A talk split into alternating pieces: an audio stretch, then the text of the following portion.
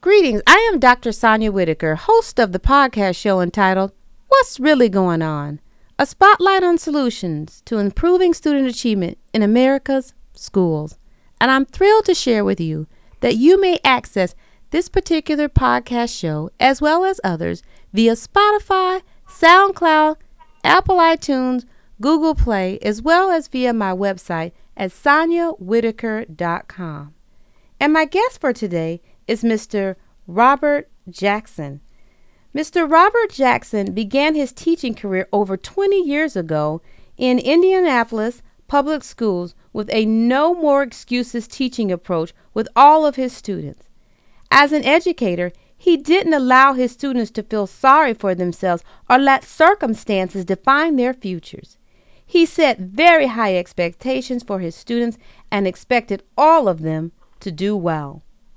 He has become one of the most sought after speakers in the country, delivering keynote addresses and workshops to educators, administrators, parents, and students. He has delivered several hundred presentations across the entire country with an emphasis on teaching cultural diversity, restorative practices, social emotional learning, and working with students who have experienced trauma, as well as helping educators develop the skills and strategies needed to better educate Black and Latino males. Mr. Jackson has written and published five books and has written articles for ASCD, Ed Leadership Magazine, and he is currently writing a book for ASCD focused on cultural diversity with Black and Latino males.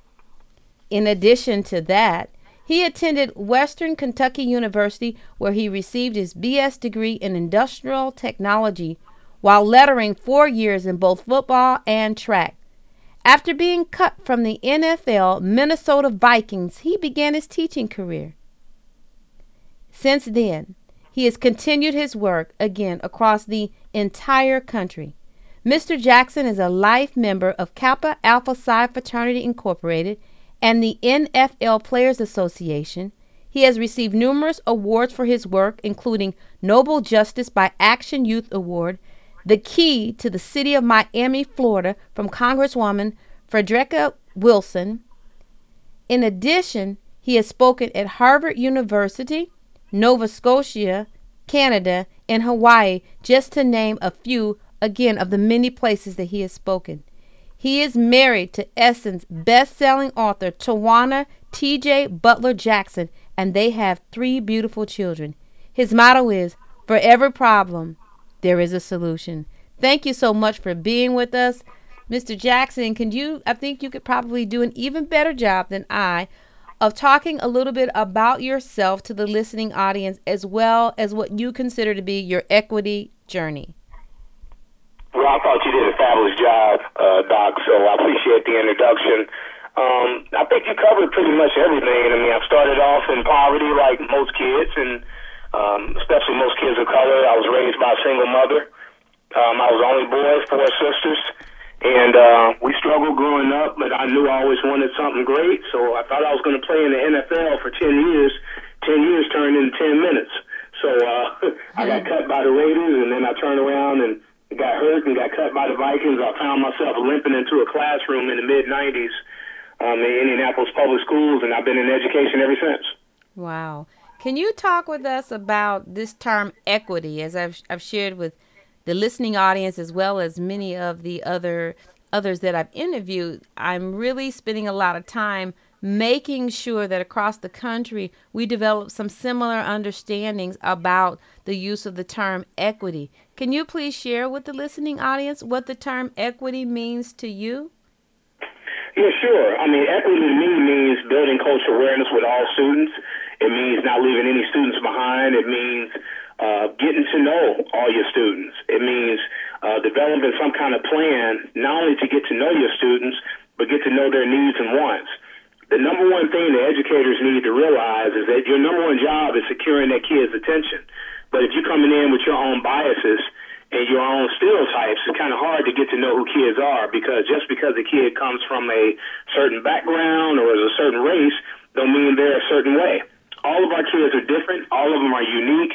And equity and diversity means finding out who those kids are and really honing in and really covering their needs and their uh, who they really are, and then respecting who they are, and then bringing the best out of those kids.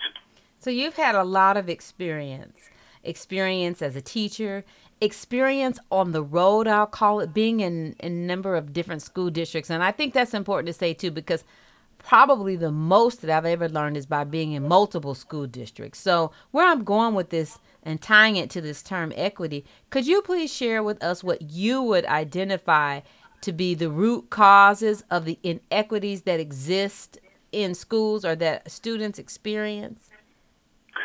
Well, I think the root cause, I mean, it, it goes way back, and without, you know, uh, saying a whole lot, I think that there's some deep rooted issues in this country and especially when it comes to race. Mm-hmm. And it's on every level, whether it's education or in the corporate world or in the streets.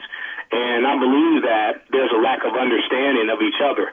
And because of the lack of understanding of each other, uh, we tend to judge, we tend to stereotype, we tend to make assumptions that aren't true. And because of these assumptions, you know, kids are being suspended, kids are being expelled, kids are, are going to prison you know, and you know, I'm really fighting hard to change the stereotypes that our educators and the misconceptions of our educators when it comes to our students. I think that's where it starts. Uh, no matter what you learn from your parents, you know what's right and what's wrong, and there's many things that you learn from parents and others that were wrong, and we need to make sure that we step in as educators and hold each other accountable.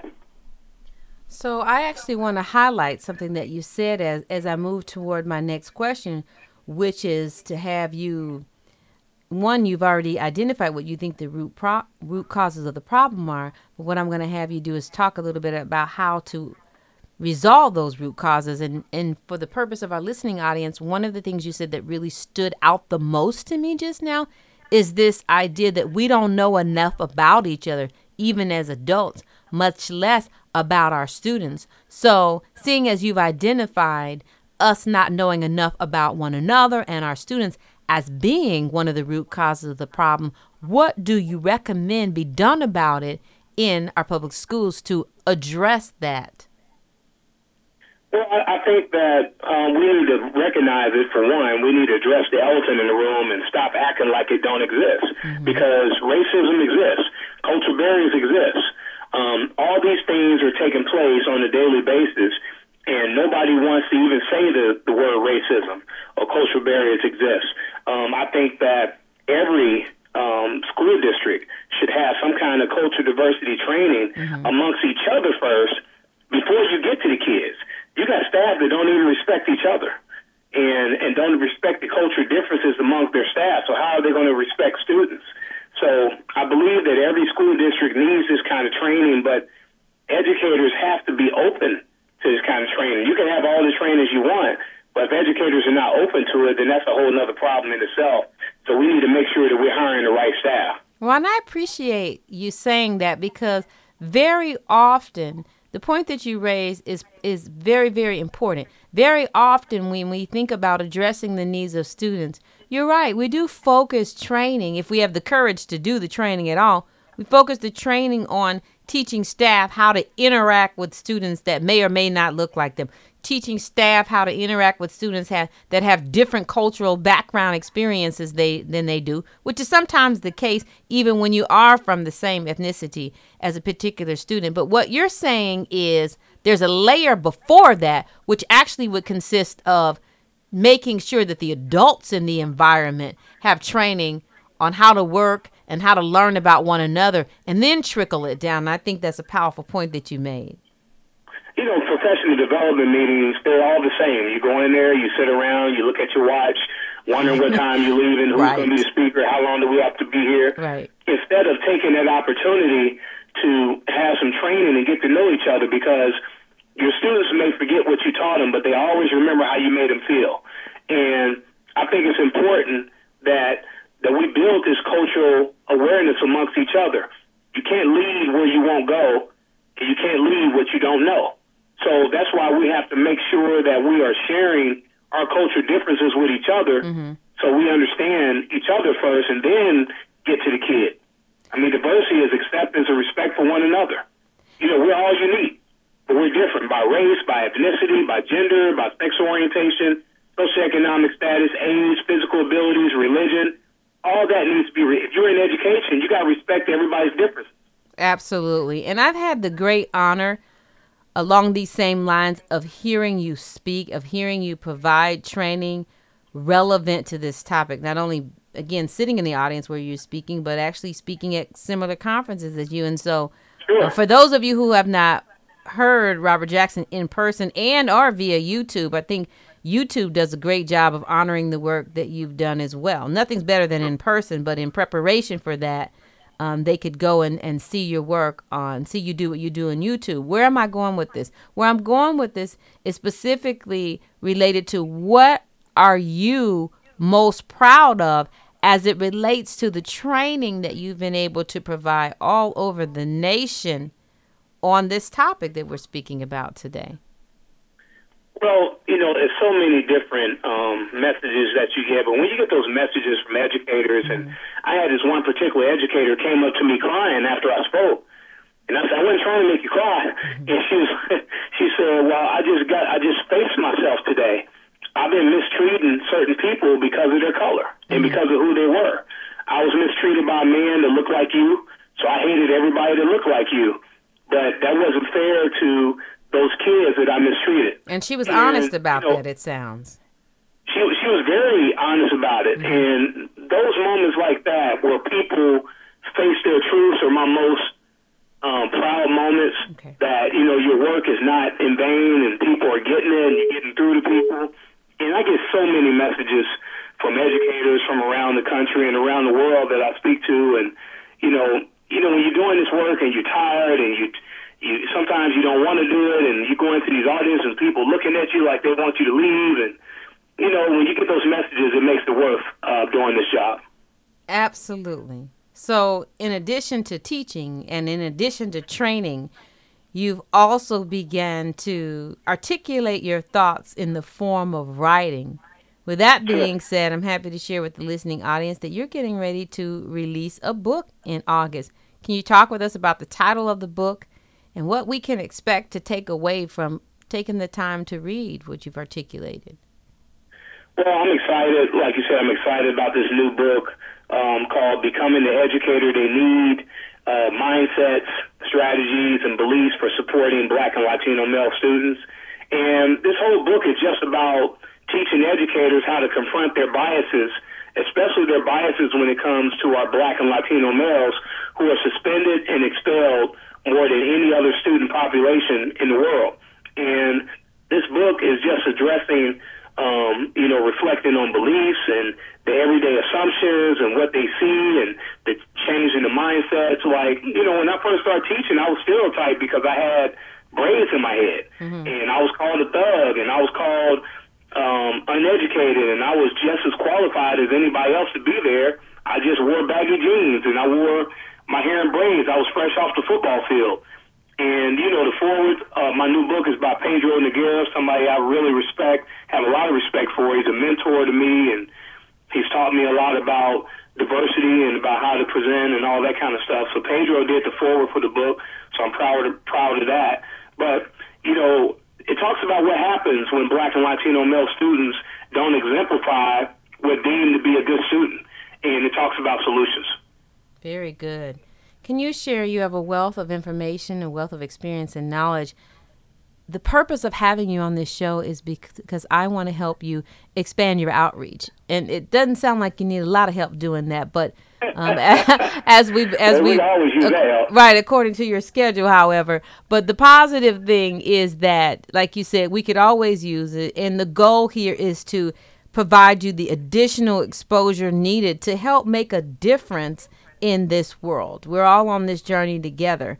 Would you please share with the listening audience information regarding the best way to get in contact with you so that they may utilize your services in their efforts to better ensure that students have equitable learning experiences and opportunities? Okay. Well, I'm on social media, um, but you can reach me by email at robert at robertjacksonmotivates.com. That's motivates with the S. I'm on Facebook at Robert Jackson Motivates fan page. Instagram, Rob J Motivates. On Twitter, at RJ Motivates. Those are the best ways to contact me. And depending on the person, some people contact me on email, some use Facebook, some use Instagram, some use Twitter, some hit me on LinkedIn. So those are the best way to contact me. Awesome. Thank you so much, Mr. Jackson. And thank you, listening audience, for joining me here at What's Really Going On? A spotlight on solutions to improving student achievement in America's schools. And as has been shared, you may access this podcast via Spotify, SoundCloud, Apple iTunes, Google Play, as well as via my website at soniawhitaker.com.